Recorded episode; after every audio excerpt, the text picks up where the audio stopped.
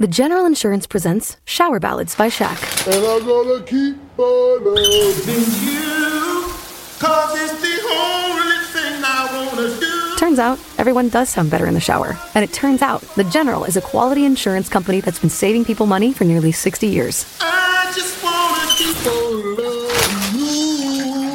For a great low rate and nearly 60 years of quality coverage, make the right call and go with the General. The General Auto Insurance Services, Inc., an insurance agency, Nashville, Tennessee. Some restrictions apply.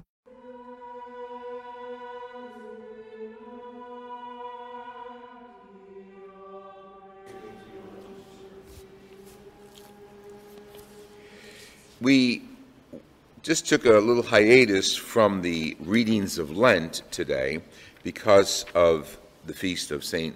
Cyril of Jerusalem, and tomorrow St. Joseph. We'll take another little hiatus focusing on Joseph. Um, we have the priority of Lent as a season, but once in a while we stop and we pause and we realize that even though it is the season of Lent, uh, chronologically, there are certain holidays that come up, and this is one of them, and tomorrow Joseph, and yesterday Patrick was another. Okay, um, when we hear this reading, both the letter of John and the, the Gospel of John, it's not unusual for us. Jesus is the vine and we are the branches, and if we're uh, fruit, fruitful, we'll be stuck to him metaphorically and will produce fruit, his fruit.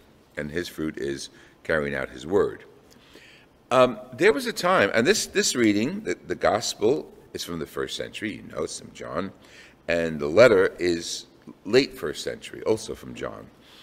And you would think, all of us would think, well, everybody knows this. Everybody knows that this is our faith. And, and John says, everyone who believes in Jesus is that he's the Christ is begotten by God, and everyone who loves the Father also loves the one begotten by him, Jesus. We, we all accept that, that the God the Father is one, and Holy Spirit and Jesus are all God, one God, three persons, and neither one is higher than the other. They're all equal because they're God. And we, we worship God as one person, Father, Son, and Spirit. But there was a time in the early church when people said, uh uh I don't believe that. And one of the characters that defended that theology is Cyril of, of Jerusalem. He was fighting a, a character called Arius. And Arius developed what eventually was referred to as Arianism, that um, although Jesus was God, he was secondary. He came from the Father. So, so we believe that it's God's the first, God the Father's first, God Jesus is second, Holy Spirit is third. Well, all we had to go with is the scriptures. So, what the church does when there's controversy is go back to the scriptures and say, what are they all about? How are they written? What's the theology of the scriptures? And these are the scriptures that they refer to. Okay? And they clearly indicate the unity of God the Father and Son and Holy Spirit. They clearly indicate to us, in retrospect, that Jesus is telling us, I am the vine and my Father is the vine grower. Now that sounds a little like hierarchical, like the Father's the boss and I'm, I'm just uh, subjected to him. And that is different from who loves me loves the Father and the Father loves him because we are one.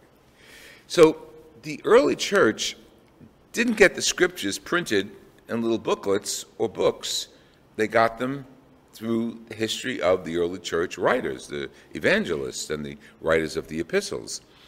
And all they had to do was put that together and understand it. It sounds simple now because it's all, you know, how they're beautifully bound in beautiful books. And we have Bibles and, and, and sacramentaries and books that have all the prayers and the readings. But there was a time that didn't exist. So the church decided let's look at the readings. When there's controversy as to who Jesus is, let's look at the Gospels. Let's look at the, the Scriptures. And there were certain aspects that we have to keep in mind when we realize that these words are the words of God. These are not our words, even though we're written by people, they're the words of God. And one of the ideas is do we all agree on what we say is the theology of our faith? Do we not only agree, but does the Universal Church, and the Universal Church wasn't that big, it was Jerusalem, Greece, Rome, and, uh, and other areas in the, metropo- in the um, um Mediterranean. Does the whole church agree? Do we agree on the same thing? And are these writings from the authors of Scripture themselves, those authors associated with Jesus or associated with his apostles? So we put all these things together, and it's, it's a lot of research to get all those answers. And, and the answer is well, what we believe is the rule of the church, the canon of the church, the, the dogma of the church is that when we all come together and we all use the same scriptures, that's one step. We all use the same scriptures and we believe in the same scriptures, that's step two. And that we all know that those scriptures that we believe in come from the apostles, that's step three. And that makes our gospels.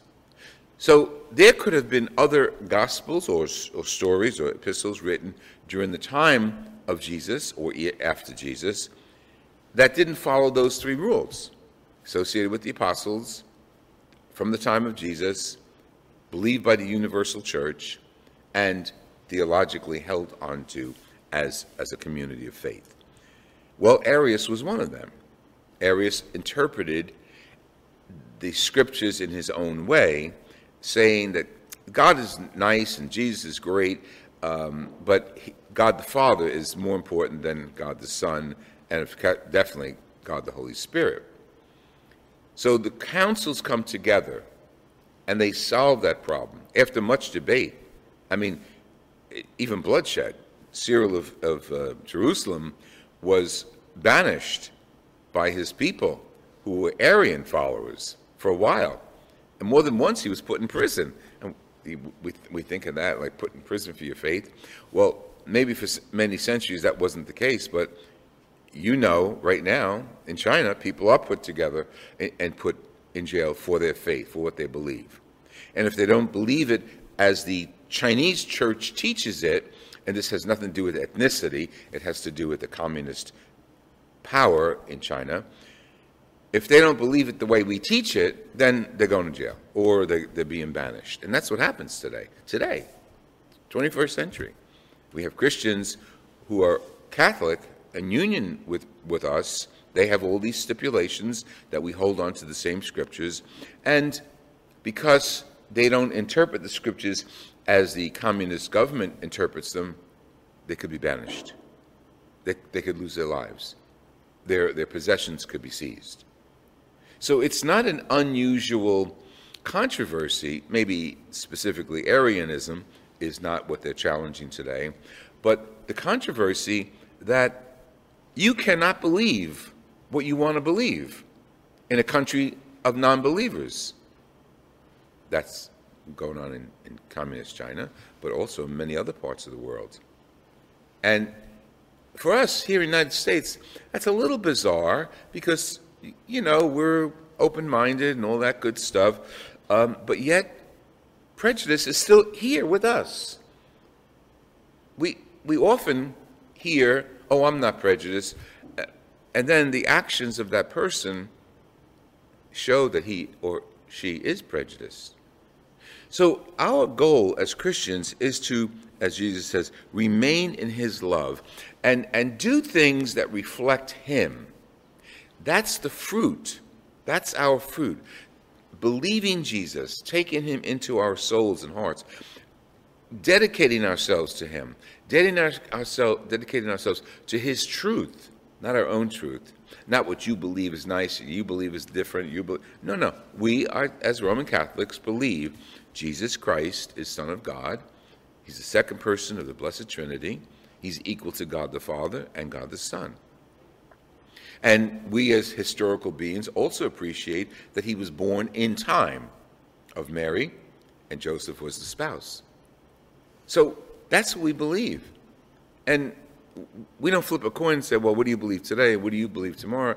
No, this is what we believe. This is what we hold on to.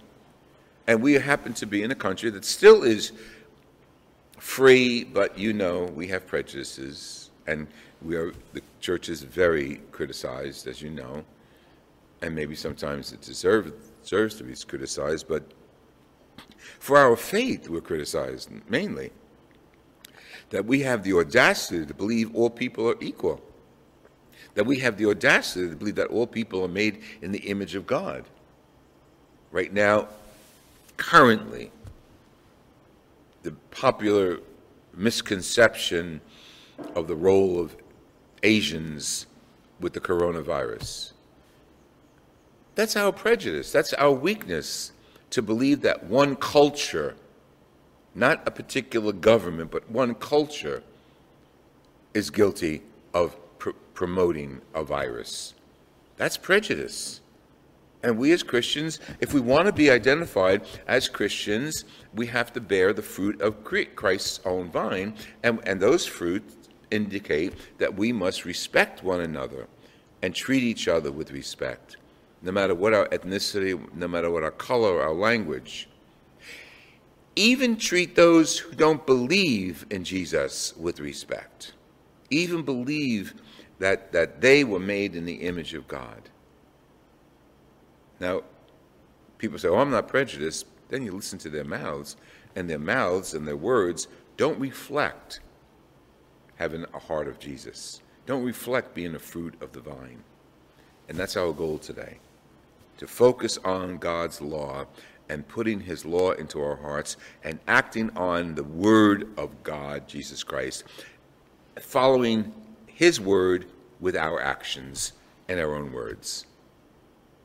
Simple story from Cyril of Alexander, Cyril of Jerusalem, isn't it?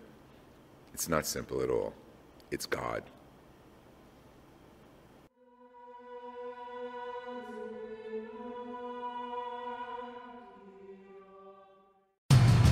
Your favorite things feel made for you. Your education should too. University of Maryland Global Campus, formerly University of Maryland University College, was made to serve the military and working adults like you. Today, we continue that tradition by offering frequent start dates so you can get started with convenient online learning that fits your schedule, by recognizing your accomplishments with credits you can earn for what you know by providing no cost online resources replacing most textbooks because a college education can fit your budget too, and with no SAT or GRE required for most programs. University of Maryland Global Campus, made for you. Last year, we awarded more than $15 million in scholarships to qualified students, including community college students, service members, veterans, and working adults just like you. Discover how we can make your education and your goals for the future a reality. Visit us at umgc.edu. That's umgc.edu. Certified to operate in Virginia by SCHEV. When someone first comes in and you see that discouragement on their face, they've tried so many different products, but nothing seemed to work for them. I'm able to take that disappointment and that pain and turn it into hope. You're listening to Mallory, an arch support specialist at the Good Feet store and they try the arch supports. It's a light up moment. You see their face brighten up. They go from feeling discouraged to being happy and hopeful again. For over 25 years, the Good Feet store and our arch support specialist have been helping folks live the life they love without foot, knee, hip, or back pain getting in the way. That's why this job is so important. You're helping people, getting back into the activities that they've wanted to do for a long time, doing the things that they love to do with their Good Feet Arch supports. We're able to help them and take them from the pain to the possibilities. And I love it. The Good Feet store is located in Fairfax, Leesburg, Rockville, Baltimore and Hunt Valley, and in Annapolis in the Annapolis Harbor Center. For more information, go to goodfeet.com.